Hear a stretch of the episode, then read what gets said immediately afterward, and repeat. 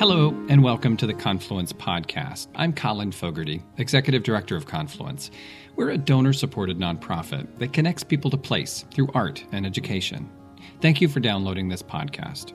We're working on new audio tours. If you haven't heard the others, make sure to download those when you visit the Land Bridge at Fort Vancouver or the Confluence Bird Blind at the Sandy River Delta. Stay tuned for new tours on our other sites. But in the meantime, we thought we'd post audio from a recent event that featured Confluence as part of a larger discussion about the deep sense of place that we have here in the Northwest. The event was organized by Ampersand, a journal by the land conservation group Forterra.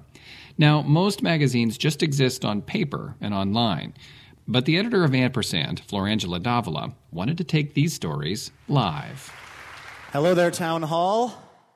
How's everybody doing? Welcome to the second Ampersand get together. My name is Luke Burbank.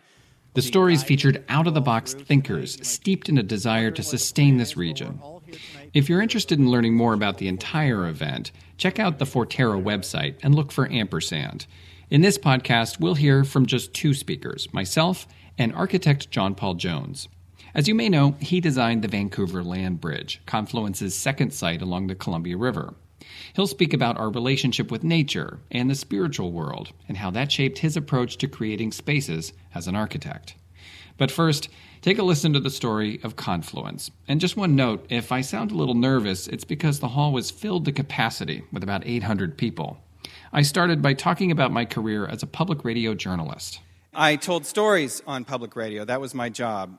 And I told too many stories to count. But what I always found was that the stories that I was most drawn to the ones I could never forget, were the ones you could not see. The stories about invisible things, the th- stories about things that surround us always, but you cannot see. Stories about history. And at some point, I realized history surrounds us always. If you listen to every story on the radio, it is always rooted in history. We just have to listen and see, and that's what drew me to Confluence. Confluence is a donor supported nonprofit that connects people to place through art and education. And it's a series of six art spaces along the Columbia River system. And I'll tell you about each one. Five of them are by the celebrated artist Maya Lin, who shot to fame as the artist behind the Vietnam Veterans Memorial in Washington, D.C. Yes, you can applaud. That's great. But don't forget, one of those projects was also uh, done by this man, John Paul Jones, who is not the bass player for Led Zeppelin, but he is an amazing architect. Thank you, John Paul, for being here. All of these sites, these confluence projects, are an attempt to reconnect people with the story of the peoples who lived here for thousands of years before Lewis and Clark happened through this, era, this area. And it's about the, eco- the ecological and the cultural changes that happened in the 200 years since the expedition. In short, this is the story of the Northwest. And when you think about what it means to be from this region, what do you think of? The beauty, the recreation, the hiking, maybe it's windsurfing. No matter what it is for you, we share a love of this place. This is our home. And appreciating its grandeur and its beauty is one way we connect to this place. But what if I told you this windsurfer having a hilariously good time was windsurfing over the most sacred and culturally significant place in the Northwest, bar none. The most sacred and culturally significant place in the Northwest. And I'm talking about Celilo Falls. It was a place known as the Wall Street of the West because it was a center of commerce, a center of culture for thousands of years. Celilo Falls was six times, six times more powerful than Niagara Falls, the most productive fishing grounds in North America. And in 1957, it was flooded by the Dalles Dam.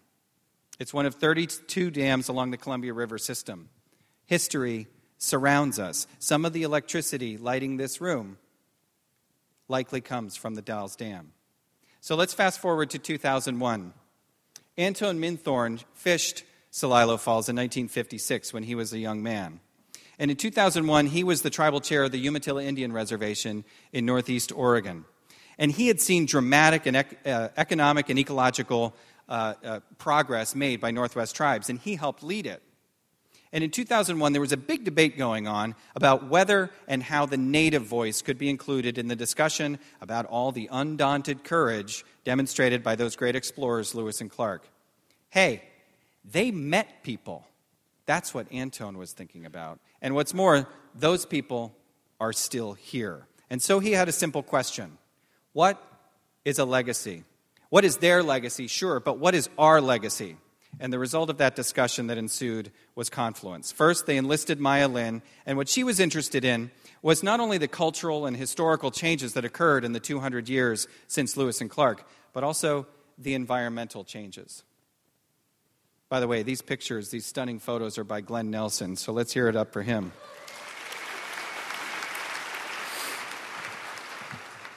Cape Disappointment on the Washington coast at the mouth of the Columbia River is where Lewis and Clark reached the Pacific Ocean and where Chinook people lived and fished. Maya helped to redesign the park and create a working fish cleaning table that is, that is etched with the creation story, the Chinook creation story. So as you are processing your fish, you are reminded that people have been fishing and living there since time immemorial. Next is the Confluence Land Bridge at Fort Vancouver, at the confluence of the Klickitat Trail and the Columbia River. This is the site designed by John Paul Jones. It reconnects the community with the river, a connection that had been broken by railroad tracks and a freeway. Moving east, the Confluence Bird Blind at the Sandy River Delta, not far from Portland, where Lewis and Clark could not sleep one night because they heard so many birds and where a 1,500 acre wilderness is being restored today. Inside the bird blind are the names of 134 species documented by Lewis and Clark and their environmental status today.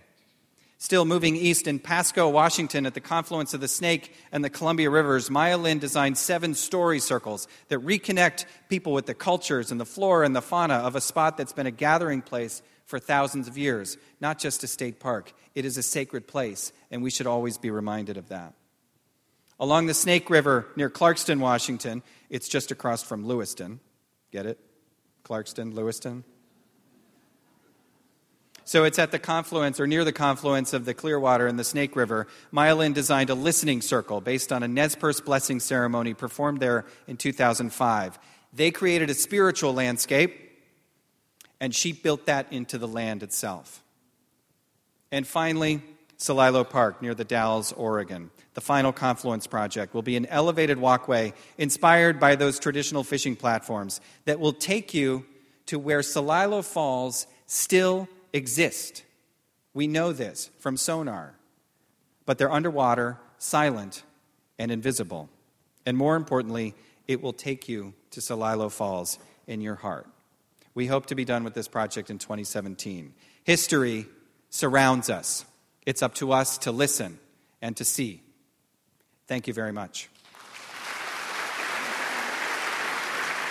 That was me speaking at Town Hall in Seattle at an event on innovation in the Northwest by the land conservation group Forterra and its magazine Ampersand. After I sat down, it was John Paul Jones's turn. His work is not only on display at the Confluence Land Bridge, but also at the Museum for the Native American in Washington, D.C. John Paul is Choctaw and Cherokee, and he talks about how what he learned growing up in Oklahoma shaped his approach to architecture and its relationship to place. I'm going to talk about uh, something that is uh, dear to all of our hearts, and um, it's really strongly dear to uh, the indigenous people of this area. And um, it has to do with some things called indigenous gifts. And they influence you all the time here in Seattle and in the Pacific Northwest. And they, they center around ancient gifts that come from a lot of experience over thousands of years. And it comes from verbal gifts that are passed down from generation to generation. And it also comes from emerging gifts that are happening around us all the time here in Seattle. So I'm going to speak a little bit about that because that had a lot to do with the Confluence Project and Maya Lin. But first, I want to read this to you. Look, look at this poem. Uh, anybody know who Chief Dan George was? Yeah, Well, he's a Coast Salish Indian man, and he was in a little big man, uh, and he was dressed up like a Plains Indian, but he was north of us from here. He's Coast Salish. And he was a very good poet, and he said, The beauty of the trees, the softness of the air, the fragrance of the grass speak to me. The summit of the mountains, the thunder of the sky, the rhythm of the sea speak to me. The faintness of the stars, the freshness of the morning, the dewdrop on flowers speak to me. The strength of fire, the taste of salmon, and the trail of the sun, and this is to me most important, and the life that never goes away. They speak to me, and my heart soars. So, um, I'm going to talk a little bit about that. Um, my heritage is Choctaw and Cherokee from Oklahoma. And my mother and grandmother said, anything you do, John Paul, make sure you pay close attention to the natural world, the animal world, the spirit world, and the human world. And in each one of those areas are a whole bunch of things that you can work with. And if you pay attention to those, just like that poem does, then life will never go away. Um, so I want to read a little bit of and just show you some images. The beauty of trees speak to me. The softness of the air speak to me. The fragrance of grass speak to me. And they come from the natural world. Seasons and cycles, cardinal directions, and plants, and day and night. Let's see if I can keep it moving here. Uh, more of that poem, The Summit of the Mountain, the thunder of the sky, the rhythm of the sea speak to me. That's here. That's why we live here. That's really important. And then there's the animal world, other living things that live with us here, even in the city, they live with us on Green Lake or on Puget Sound. And they share the land, and they have a lot of power and strength. And we live in an area where they're expressed strongly in dancing and singing and that sort of thing. And they're related to wild places. And the faintness of the stars, the freshness of the morning, and the dewdrop on flowers speak to me. And a lot of that has to do with the spirit world.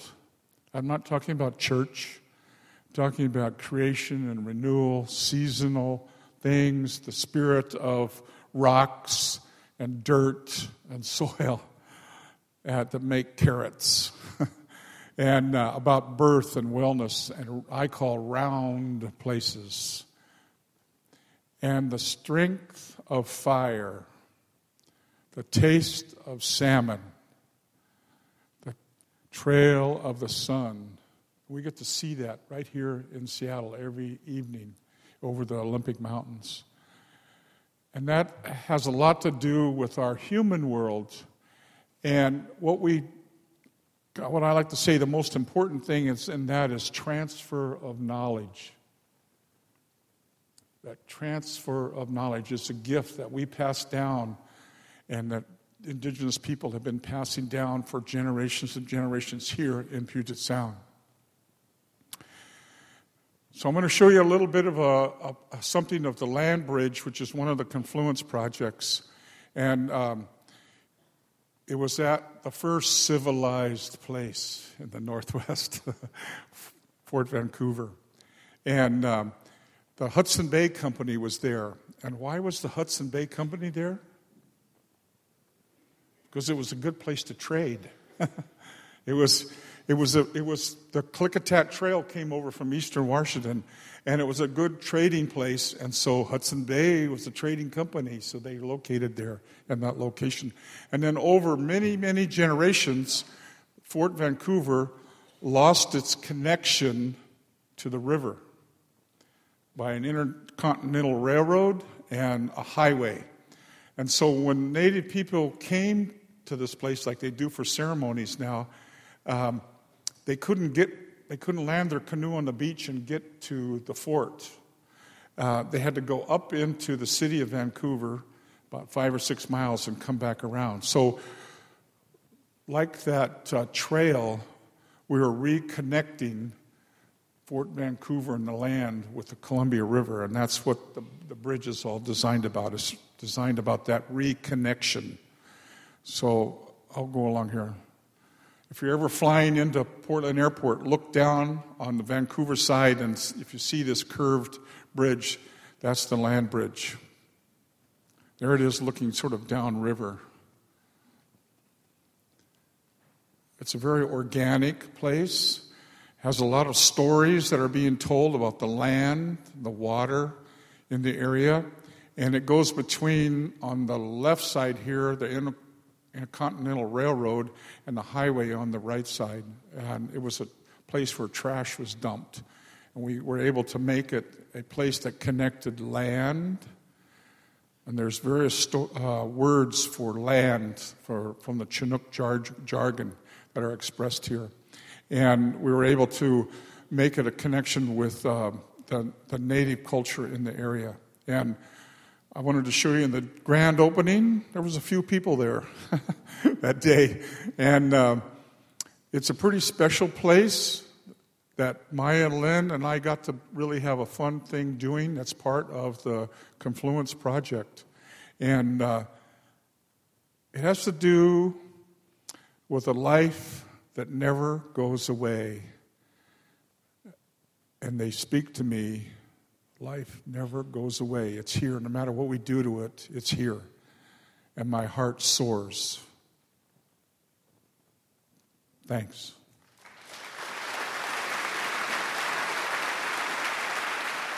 Architect John Paul Jones, who designed the Confluence Land Bridge at Fort Vancouver, Thanks to the land conservation group Forterra and its magazine Ampersand. And thanks, of course, to editor Florangela Davila. And thank you for listening to this podcast. We hope you enjoyed it. To find out more about Confluence and our six sites along the Columbia River system, check out our website, confluenceproject.org. You can also follow us on Facebook and Twitter and Instagram. Remember, Confluence is a donor supported nonprofit. We can only build these sites and do this work because of the generous support from the Friends of Confluence, and that's you. Confluence belongs to us all. Join us today. Thanks.